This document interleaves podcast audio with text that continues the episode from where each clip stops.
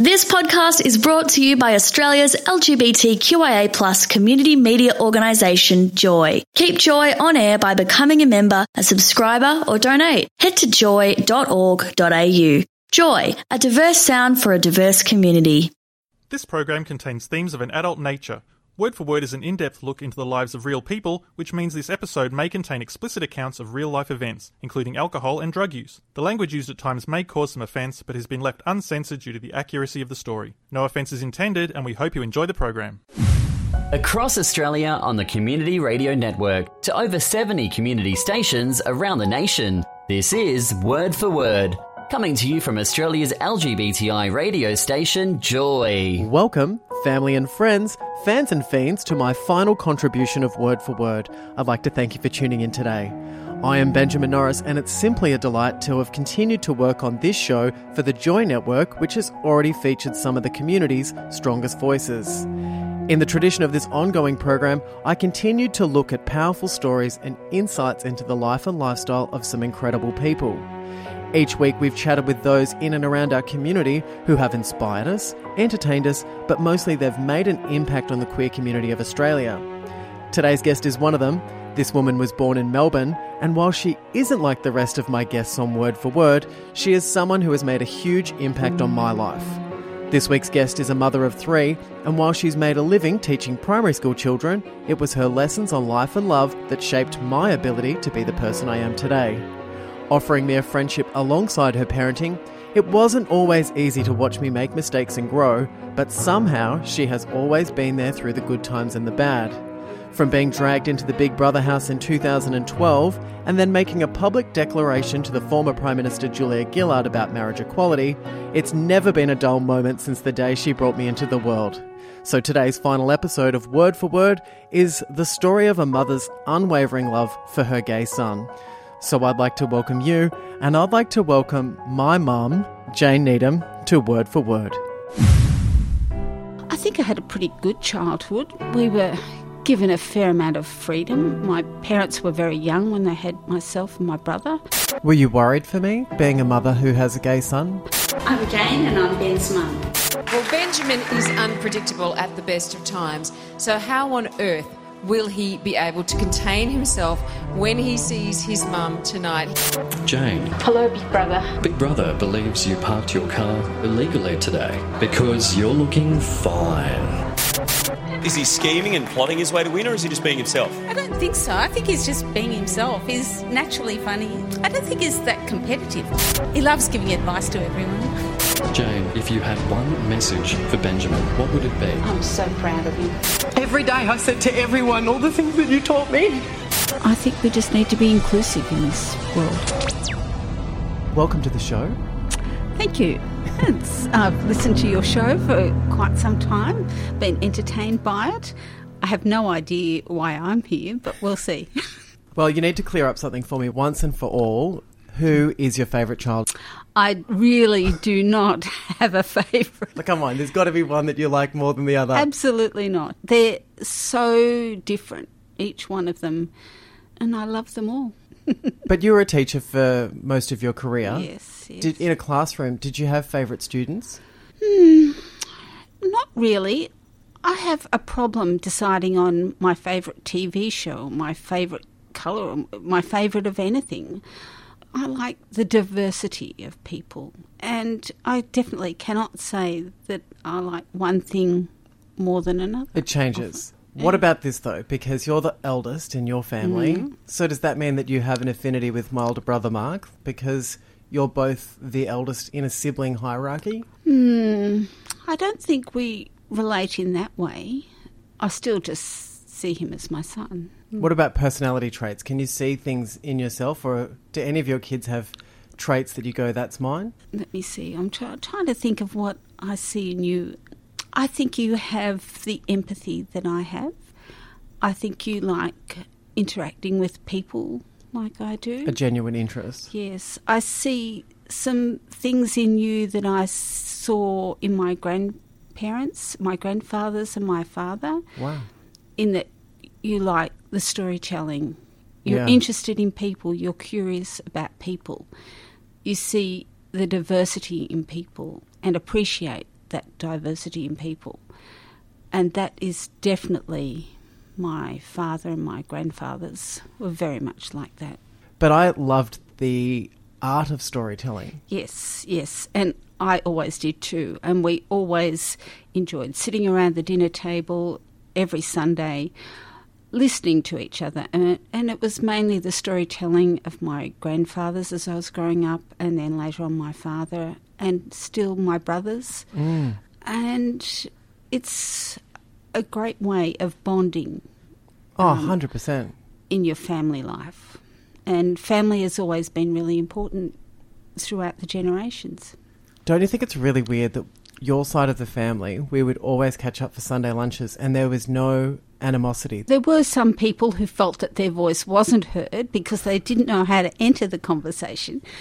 And then I was often criticised for just talking over the top of people. But I just learnt early on that if you wanted to voice an opinion, you just had to put it out there. See, that's what I think I got from the Hendrickson side of the family. And even last night, I went out for dinner with dad's side of the family, and my auntie said, "Oh, Ben, you talk over the top of me. I, you, I can't be heard." And I said, "Well, think of something better to say." Exactly, exactly. That's their problem. like we we do stop and we do go Yeah. to listen to it, And if it's interesting enough, they will stop and listen. I know, but see, I think that that to me is ingrained into me because I. It's almost like social Olympics because I then now know that I have to have something of value to say. Well, exactly. But I think to be able to offer opinions and talk about different things that people are interested in, you have- to have been listening to other people to mm. put those opinions forward. Because I want to know why people are like they are. Yeah, same. And I think that interest in people and interest in in why they are like they are comes from a long way back. My grandfather in particular used to have such a diverse range of friends from the Russian ambassador in Canberra to Chinese people that were struggling to make ends meet. This is in the 60s. And he was interested in them all. He was just interested in all people. He liked to treat all people with respect. He felt that they all had an interesting story. He wanted to fight for the rights of everybody. And I think it's an important lesson to learn. What do you think that Grandpa Hendrickson would have thought of me being gay? It wasn't a thing. Just not then. something that It people was- talked about. No, and I don't remember it ever being spoken about in his time. But I just knew the diversity of people that used to go through their house at Wanda Road.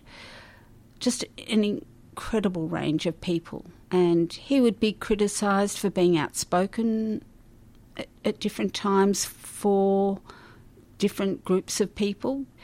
But he was there for social justice. He hated war. He didn't like religion. He didn't like anything that divided people. Wow. And you think of like how relevant that is in today's society. And don't you wish that we could all be a little bit more I think appreciative of of the diversity of people and and realise that everyone has a voice and, and you need to listen to people. and how different we are? Yes, We're all exactly. so different. Exactly. And Which that's is- what makes the world go round. Well, we're going to get into a little bit more of this as the show goes along, but I'd like to find out some of the story of when you grew up. So, you grew up in Melbourne, you grew up in East Bentley. Yes, yes. What was your childhood like? Well, I think I had a pretty good childhood, really. We were given a fair amount of freedom. My parents were very young when they had myself and my brother. So we were allowed to roam the streets, ride our bikes. I formed a little bike club with my brother and my cousin, and we'd ride our bikes around the streets. And I'd make maps of everywhere I went. I still love maps and bike riding because we weren't allowed inside through the day. We basically had to be outside. My mother wanted peace and quiet in the house.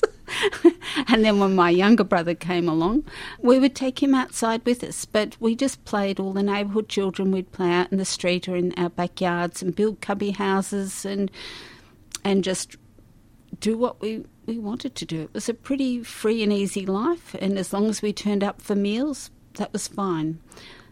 I remember at four years of age, I had my little case packed for kinder, and I must have had a disagreement with my parents. So I picked up my little case and the girl next door, and we set off to walk to my grandparents' place. And we had the police out looking for us.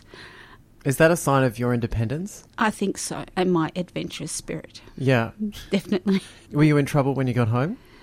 Uh, no, I think they were just so relieved that we were in one piece. I love that you grabbed the next door neighbour as well. Is that Julie? Julie, Yeah. yes, yes, that's right. She was younger than me, and she was worried. What about then the relationship then with your parents? Like, what do you think that they taught you? Well, family was very important. We shared meals with our grandparents and extended family most Saturdays and Sundays until I left school. Education was really important. My mother was determined that as a girl I would fully develop my abilities as far as education was concerned.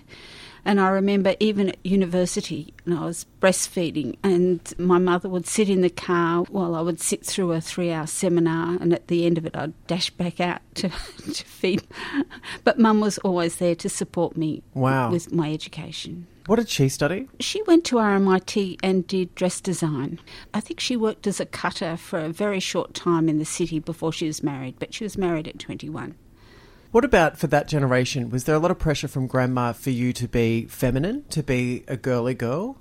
She did try. She she was a dressmaker and she wanted me to wear dresses, but I wasn't that girly girl. I never was. Yeah, right. I loved playing football and cricket out in the street. I could run faster than most of the boys in the street, and yeah, I I loved bike riding. So I just wasn't that girly girl. So funny. And then you think of my sister Sarah. She's quite girly. She is, and she always was. And Yeah. I don't know how. She just she just was born that way. Well, I guess you let kids just be who they are because, I mean, Exactly. your gender expression had nothing to do with sexuality or anything like that. Your gender expression was that you like to do things that boys and girls like to do.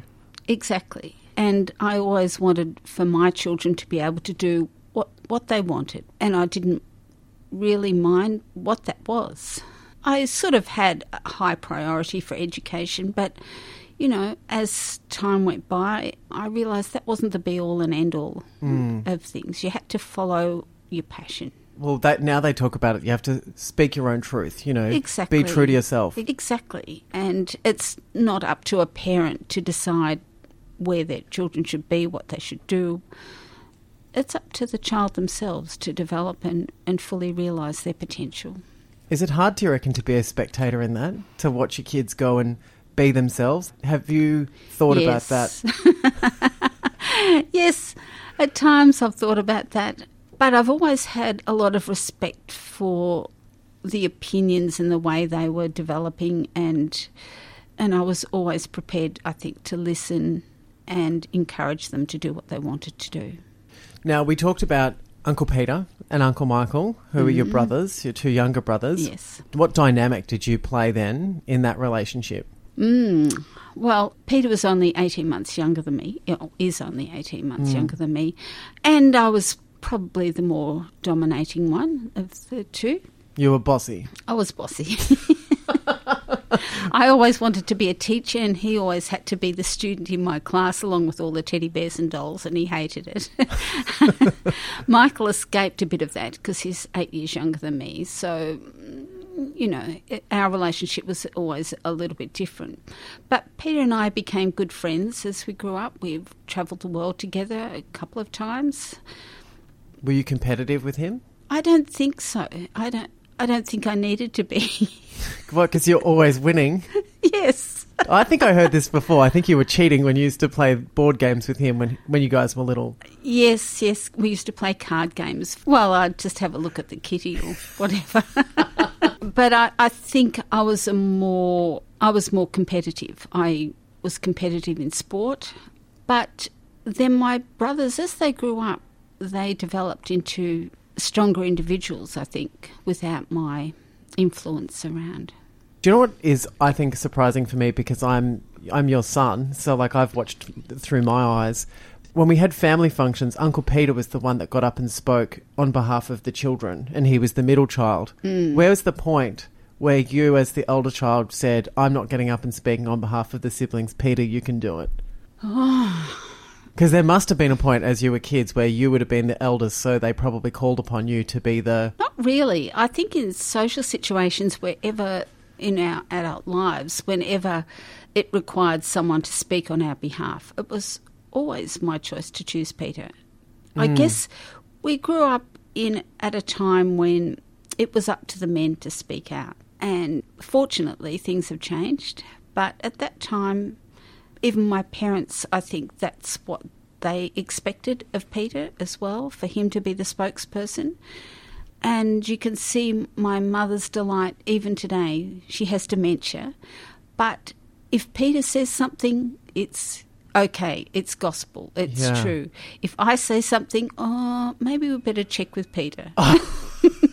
Does that do something then to your confidence? Did, did, did that affect your confidence in a way, or did you just think, well, that's what society is telling us at this point? I don't think it ever dented my confidence, no. But I think through my life's experiences, I ended up taking a bit more of a back seat in the way I listened to conversations. And perhaps I was often worn out with teaching, running a household, doing everything, getting everyone ready. I was more than happy to sit back and relax and listen to others talk. What about school? What school did you go to? Korowa. Did you love school? I loved the sport. I live for sport. I used to be at school by eight o'clock and sometimes not leave until six. And then in year 12, I was the house captain of my house. I was the fastest runner in my house from year nine right through to year 12. You know what's interesting though? I think you were a prefect at school, Mm. so you're a bit of a goody two shoes. Well, I never saw myself as one. I- Oh, it was on. the surprise of my life to ever be given the role as prefect because I don't think I've I've fitted in with the rest of the prefects. So they were all far more studious than I was, far more academic, and they've become very successful women today in society. So I have no idea why I was ever made a prefect. Did you ever get into trouble? Yes. Yeah, you know where I'm going with it. I don't know why, but I loved I love hearing when people who are good do bad things. Yes, well, I remember my best friend at school was Jewish, and we'd have to go walk off to the local church for a church service or whatever. And um, my friend said to me this day, Well, I'm not going. And I said, Oh, okay, well, I'll stay with you. So we wagged the church service. well, that was just not the thing to do. Not if you're a prefect. We did get into trouble. Do you know what I also loved was that by the time I went to school, you would go to the parent teacher interviews and they would tell you that I was talkative in class. Yes, I was always told the same And thing. then you were told the same. So I didn't get into too much trouble because how could you tell me off when you had done the same thing? Exactly. And I used to listen to some of your teachers at secondary school and think, you know, they don't know the first thing about connecting with students. And so I used to think, well, if they're not going to do a great job of teaching, well, I can't expect you to be the perfect student. My mother, ladies and gentlemen, my mother. Which is, I think it's a good attitude to have.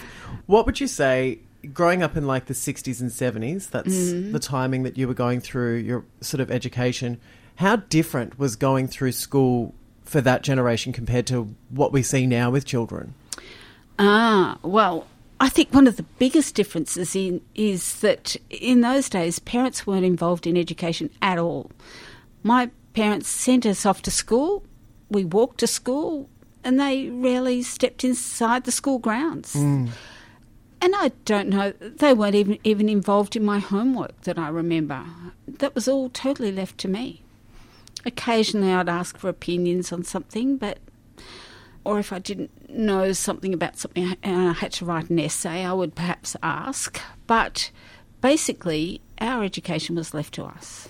How much of an impact does that make? Do you think it's better these days that parents are more involved with their kids' education? In some ways, yes, yes. I think I like the fact that education these days involves parents coming into the classroom, sometimes in the younger years, so that they can recognise what teachers do and also it, it helps them to support their children in their learning.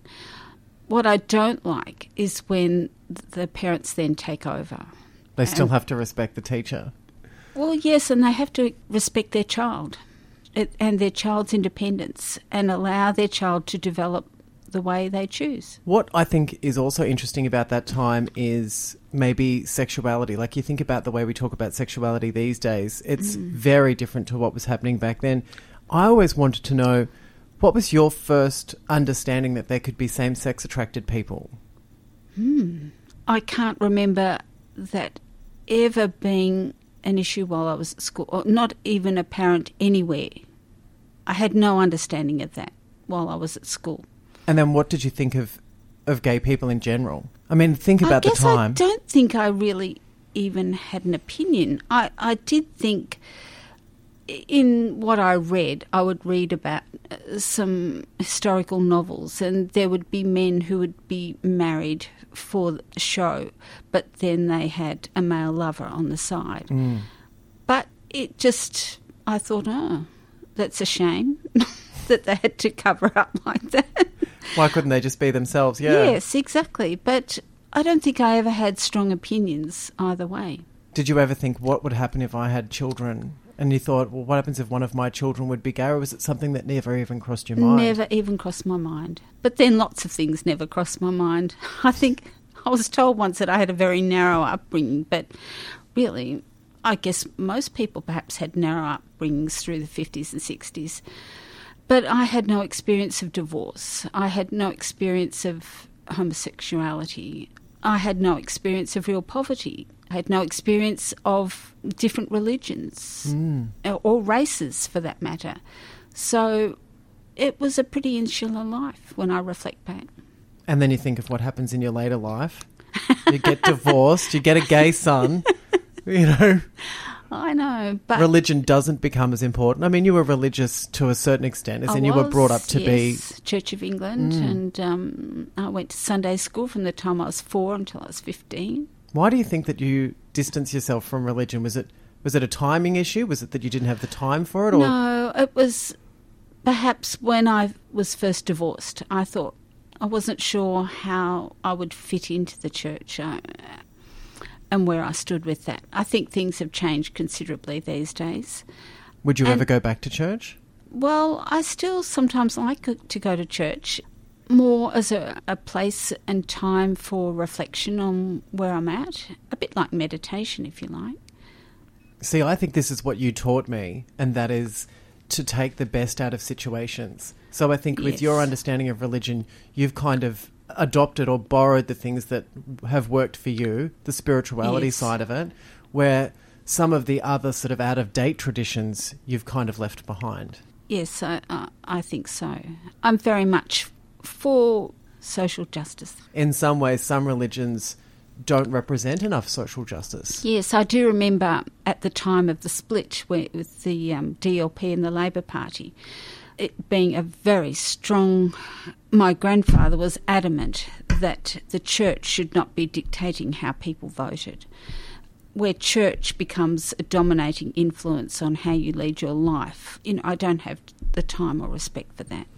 Isn't that so fascinating when you think about the capital C Conservative Party with Scott Morrison and Kevin Andrews, Tony Abbott, and you think of those conservative men still trying to bring religion into politics and how out of date that sounds when you think of your grandfather who didn't Absolutely. support that. You know, Absolutely, but he was on the other side of politics as well. Yeah, I guess so. it's important to make it's important to realize that, but that's actually it's a really interesting time when you look at those beliefs that he would have and we're talking, you know, 50 60 years ago to have those beliefs. Yes. And then to think that we still argue or we're still talking about that now. Yes, exactly. Who were your role models when you were growing up? Who did you look up to? I think at school I had a lot of respect for my fellow students. In year 12, I was in a math science class, and I remember being absolutely amazed by the, the intelligence of those girls. A lot of them went on to have incredible careers. Wow. And it was quite something because we're talking, I finished school in 1970, so we're talking quite a long time ago. So academia, you were inspired by academia. I was. I was always curious, always wanted to learn. I'm still studying French. I'm still interested in history and geography and and the world. I love Yeah. traveling. I love finding out about different communities and how they operate and different beliefs. Isn't that so surprising? You think about it now. How old are you now?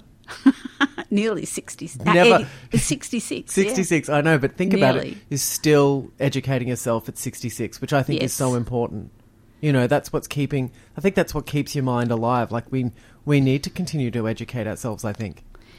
Absolutely. I think the most important things as you get older are to continue learning, to continue doing stuff, being fit. Well, you shock me because you're still still learning. You can ride 30 kilometres on a bike. I can ride 40 kilometres on a Okay, bike. Okay, well, that's impressing me. I love that I'm nearly 40 and I'm like, oh, God, that seems like a lot. I can ride a bike from Diamond Creek to Fairfield.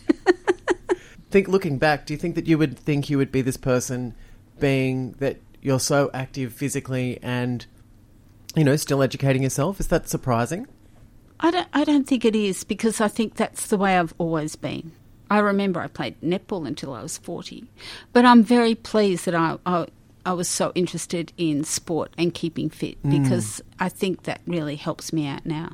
Helps me out in so many ways, of, you know, through times of cancer, times of marriage breakups or whatever. But it's also connecting to community because I think that's also what was so much a part of it. Yes, you played the sport, but then I remember you sitting around with other women that you played the sport with and sharing your stories.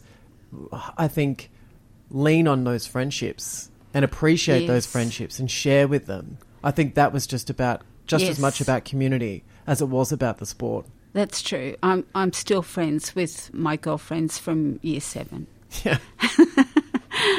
and they are all physically fit women, still mm. with a thirst for knowledge. They are, yeah, all still strong, dynamic women. Isn't that weird to still connect to those same women all these years later? Like think about what's happened. They've had you've had children, you've had been married, you've been divorced, you know, you battled cancer, and then you think of still having those same women in your life. I think that's powerful. I think that's probably part of what's held me together over the years. Uh, Yes, to have people who I can talk with, find out about different things, but share our share what we're going what's going on in our lives, sort of working it out together. Sometimes that's all it takes. You just need someone to listen to you and you know, you can formulate where you should be going mm. with just the having someone who's who's got that empathy and will listen to you. I think what you do really well, and I think I look up to that emotion, is non judgment. I remember you'd go and play basketball and netball. I remember at one point, I think you played three sports a week. Even though you were a mm. teacher, you still played three sports. I would listen to some of these ladies sharing their stories with you and their grievances or things that they'd done. And you never seemed to judge them at all. And you would give them some advice or you'd tell them what you'd think. But I think non non judging someone when they want to share something of their lives is important in friendship. Absolutely, absolutely. And I guess that is something I was brought up to always understand.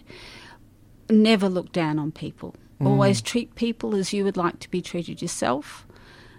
No one is any better than you. No one is any is worse than you. You know, we're all just equal, and I think that a lot of people should keep that in mind. A hundred percent.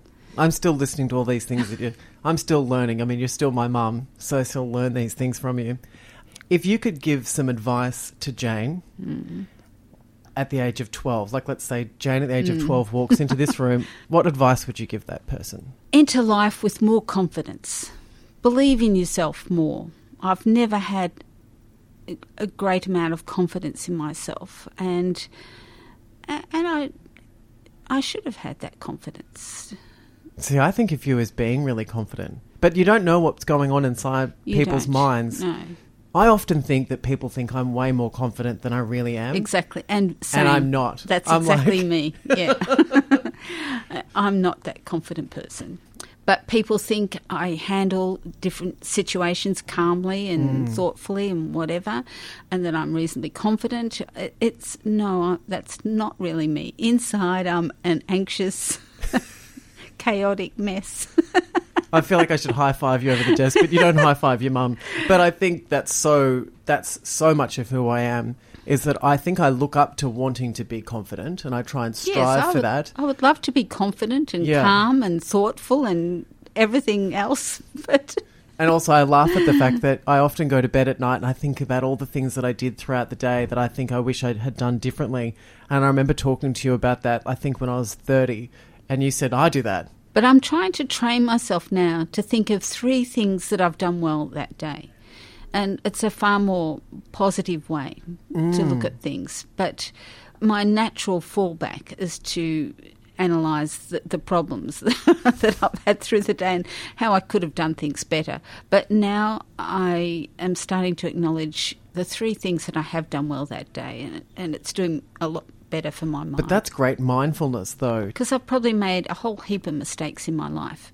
But I do think I've considered my choices uh, and I've made them and I need to live with them. And and as a result, it's been a pretty good life, even though I've had a whole lot of ups and downs.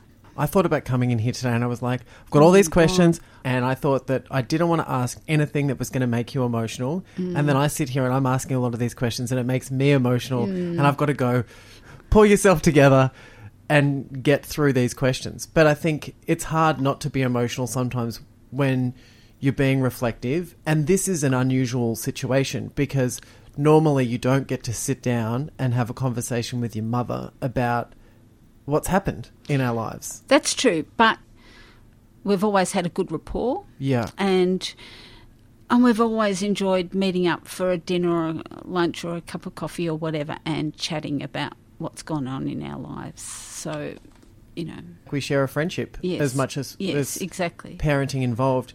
So we have to talk about this because we're on an LGBTI radio station. This is an LGBTI podcast. What age do you think you thought about my sexuality growing up? Well, your father used to tell me that, uh, being a single mum, I was bringing you up to be gay, Gay. children. But I, I can't see that that was it. I mean, you have to love your children. and I don't think what I did in any way, shape, or form uh, formed My sexuality. your sexuality. but do you think about that as in like environment and hereditary? Do you place that somewhere? I would say it's hereditary. Which side of the family did I get my gayness from? Well, could be either side. I don't know if there is that many gay people in the Hendrickson side. well, my cousin's son, oh Susan's yeah, son. yeah. I guess. Oh, there we go. We're now plotting where they all fall. I mean, for me personally, I've always thought it was heredita- hereditary. I think sometimes when I'm doing word for word and I speak to people about their upbringing and they believe very strongly that it's environment, I'm challenged by it, but it still doesn't make me think that that's the reality. I think for me, my sexuality was determined right from the start. I think it probably was. As a young boy, I did occasionally think that perhaps you you may be gay, but Did you have conversations with anyone about it? um, I did when you're at secondary school. I definitely did. Um, I used to talk about it with my husband, and uh, but then I was never really sure. I read some of the stuff that you wrote, and I thought, mm, you know, you could be gay. But then you had posters of women up in your bedroom. You had girlfriends, so I thought, well, it's not something I want to bring up with you. I felt that you would come to terms with whoever you were in your own good time, and I didn't think it was up to me to be trying to direct you in any direction. Is that a conscious decision to allow me to be comfortable to come to you for that? Yes, Like, did you have to go, okay, I- I want to ask or I want to explore or make him feel comfortable too, but I, at the same time, I have to allow it to happen in its own time? Well, I guess in a way I was influenced by my husband at the time. He was very much one to let things unfold. He wasn't one to bring it to the fore, whereas I could possibly have done that. And I had a lot of respect for the way he dealt with certain things like that. Mm, whether it was for the right or wrong, I'm not sure, but I think it's the right thing. Like I hear that story again and again, and I have parents come to me and say, "I think my child's gay. Like, what do I mm. do?" And I always say, "You've got to let them follow their own story, and once it's available to them, they'll come and tell you." And that's the that's I believe is the right order. Yes, I do remember your father and I both sitting and watching a year 10 performance, perhaps, and you came out dressed as a woman, and we looked at each other and thought, Here we go. oh, this is different. but I don't think even then we actually discussed it, but Yeah. He perhaps thought about it a lot more than I did. Well, I You were a very good actor, so I thought that's probably just a role that you're taking on at the time. I don't think I worked my sexuality out until I was a lot older. So, like, I think it was good that I had been left to my own devices and my own timelines because had I been spoken to about it, it it would have been hurtful. And I think that's what was really hurtful for me growing up was uh, that people knew my sexuality before I knew what it was. So that to me was it was quite painful to think that that was being discussed or labelled. Yes, uh, but I do remember uh, the phone call that I had when you rang me and said I'd like to meet for coffee. And I thought, hmm, I was driving along with my husband at the time, and he, uh, I said, I think he's going to tell me that he's gay. And he said, Yep, I think it is. So, so Finally ready. so even though we it wasn't really much of a topic of conversation between us, but we both sort of acknowledged it and had had talked about it from at, at some stage. Uh, but we both thought that, and of course that's what it was. And, and and it was then that you told me you thought you were bisexual, and Yeah. I thought, oh. I don't think I thought that that was the case. so I must have. I don't remember coming uh, actually that realization of of exactly who you were, but I must have come to that realization before you actually told me. So you'd Um, be, you'd sort of made peace with the fact that that's probably what was happening. Yes, yes, I think so. And and then when you told me, I think that that definitely had an impact. And you know, I went home just dwelling on it for a bit and woke up the next day and I thought, really, you're just the same person as you were the day before. Nothing's changed. You are exactly the same the the next day. So that conversation didn't really change anything. Were you worried for me being a mother who has a gay son in the nineties? Like you think, again, I think I was a little bit naive, and I don't think I fully realised the implications of, of being gay and, and exactly what that may mean for you. Um, uh, so, not really. I don't think so. I, it did have a bit more of an impact when I told your sister. And she was devastated and cried and cried. But she was only a young child at, at primary school. And uh, she didn't have much of an idea about what what that involved either. well, you think of the language that's being used. You know, that's so gay, or um, faggot, or different words that are used in such a derogatory way, especially amongst young children. And that's all she'd heard. And so I'm so glad that I had that conversation with her at that young age because um, it gave her a chance to actually think about the situation and um, and come to terms with it and have an appreciation for it and just uh, I'm very proud of the way that she is in her life. Um, I think she probably became more accepting of of a wider range of people, not only sexually and but racially and in Gender many- expression as gen- well. Yes, gender expression in every way. I, I, I, and- I'm hoping this the the younger generation are far more inclusive of all people. Were you worried about talking about sexuality and gender and my story with my sister? Did you think it's she's too young? Did you think, oh, I was worried about how that might impact on her socially, I think, and how she would manage that and have conversations within her circle of friends and whether th- they would be um, Negative negative about Mm. it. I think that was what I was a bit concerned about. Mm. But in lots of ways, having that conversation with her by no means uh, confused her. It actually, it was a, it was a good thing. Like there was more was positives excellent. that come out of it Yes. than there was a negative. Exactly. And it meant that our conversations around the dinner table included her. She wasn't excluded because she didn't know. And Well, let's face it, Sarah's never been very good with being excluded. the one thing you like a swear word, she could. If you said to her, "We'll tell you when you're older," man, oh man, she would tear us a new one. You know, Exactly, she demanded to be spoken. Like, and Yes. considering that she's 14 years younger than me, she still always wanted to be spoken to like her older siblings. yes, exactly, exactly. And again, I think I'm very glad that, you know, that's the way it turned out, that I was able to speak to her about it at a young age.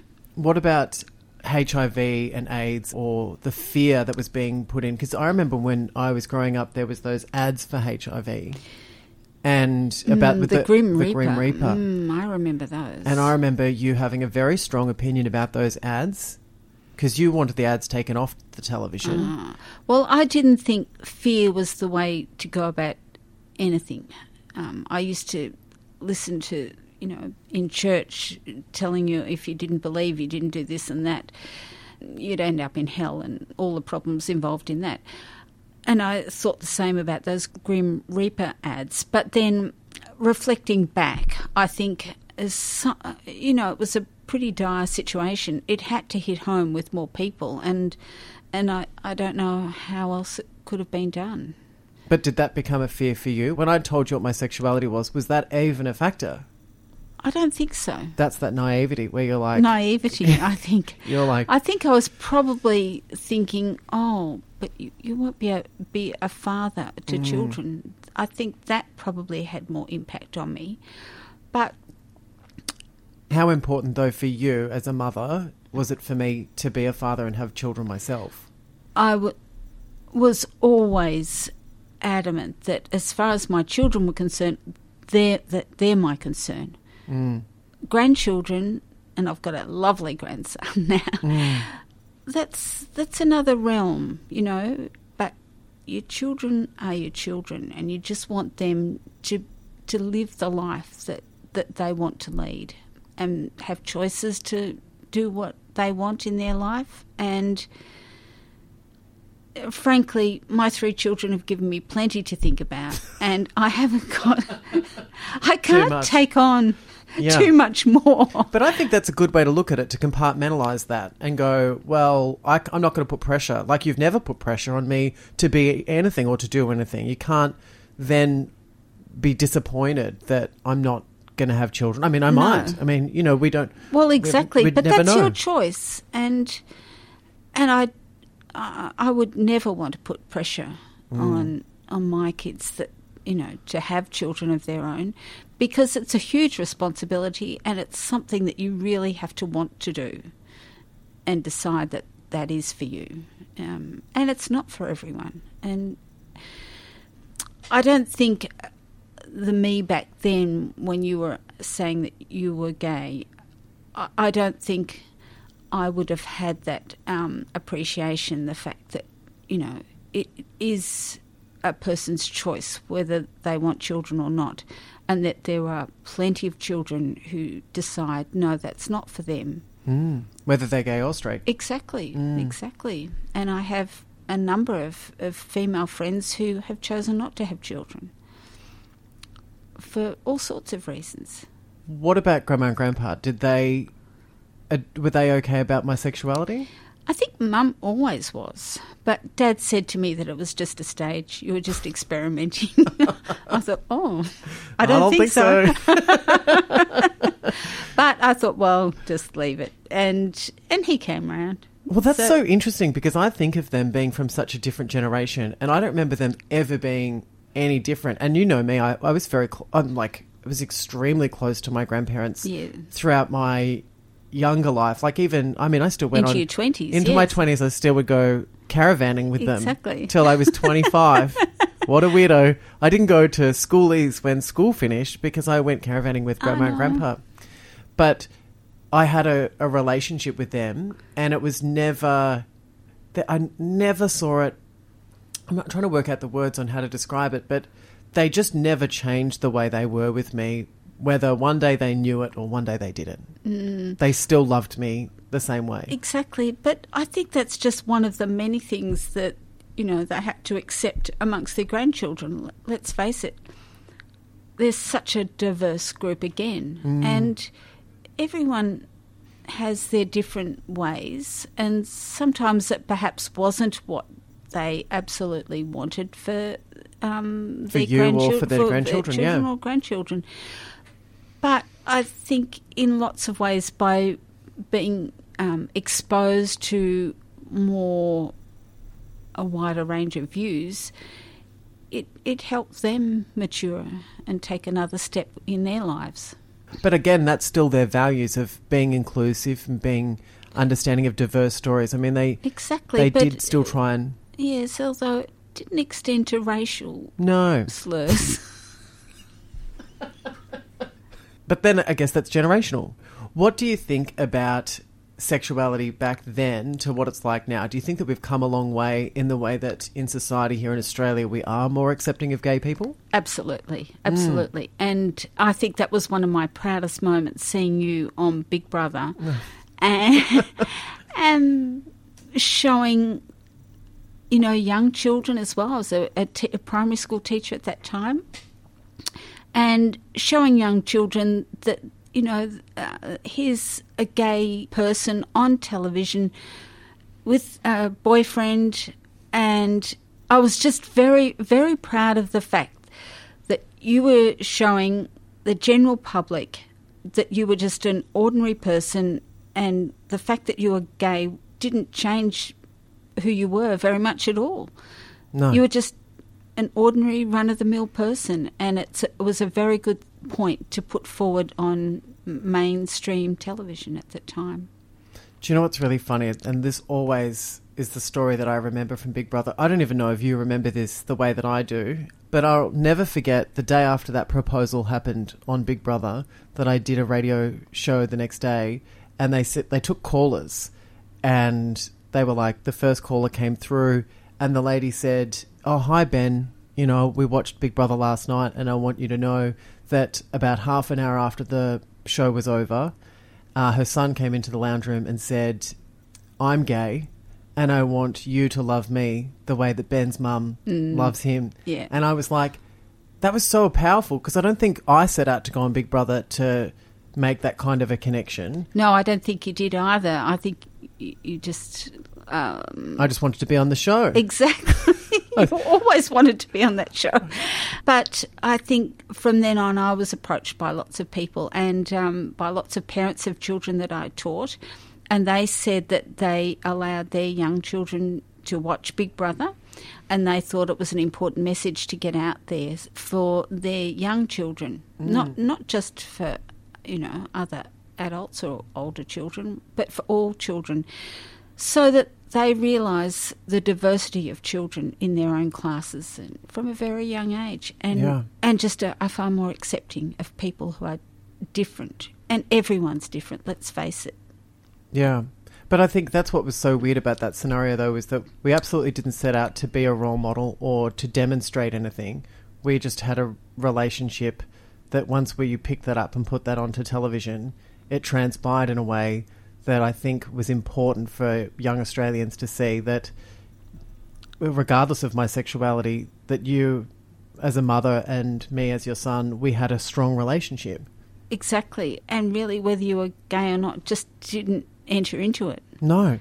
What does that experience then feel like to you now when you look back at that? Uh, that Big Brother time was an amazing part of our lives. I think you always wanted to be on Big Brother and to actually win it was just an incredible time for you. You'd gone through a hell of a lot to actually get on on that show, just in your personal life uh, as Mm. well. The fact that you were gay Just didn't, didn't- come into it. But see, I still think that's why there's been gay people on Big Brother every year. They put a gay person in there, Mhm. or they can put in a few.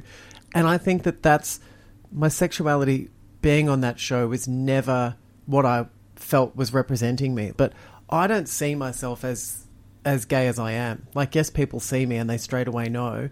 But in my, I live my life in a bubble where I think this is all normal. You know what I mean? Like, I'm but not, it is normal. That is just who you are. So I don't think of you as one thing or another. You're just my son.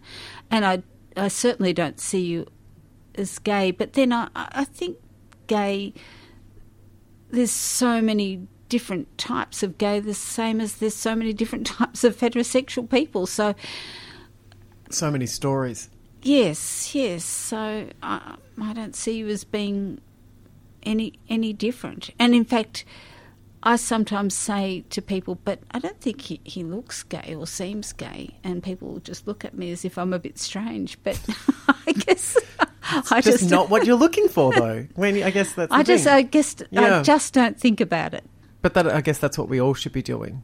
I think we all should not be having to box people too much. I don't think we need. well, need. exactly. I, I, you know, heterosexual people are not asked every day exactly what goes on in their personal lives like that. So I don't see why anyone has to account for what they do.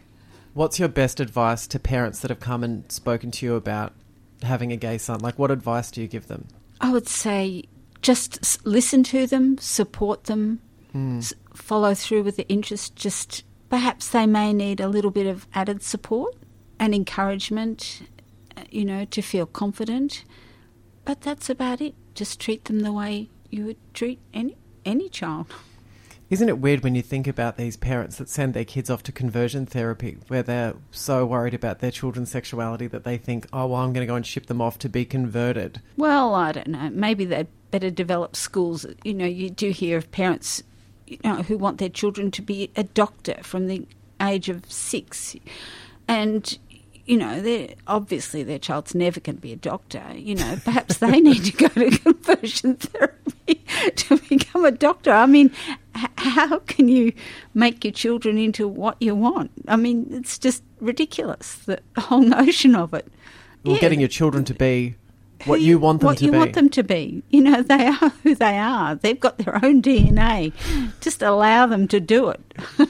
I love the way that you describe that. You could no more expect your child to change sexuality as you could have them be a doctor or a garbologist or whatever that they're going to do. You know, you can't assume or put pressure on children to be something that they're not. Exactly. That was the other thing was it's interesting if you look at 2012 so Ben and I got engaged and then since then we've had marriage equality the marriage equality debate mm.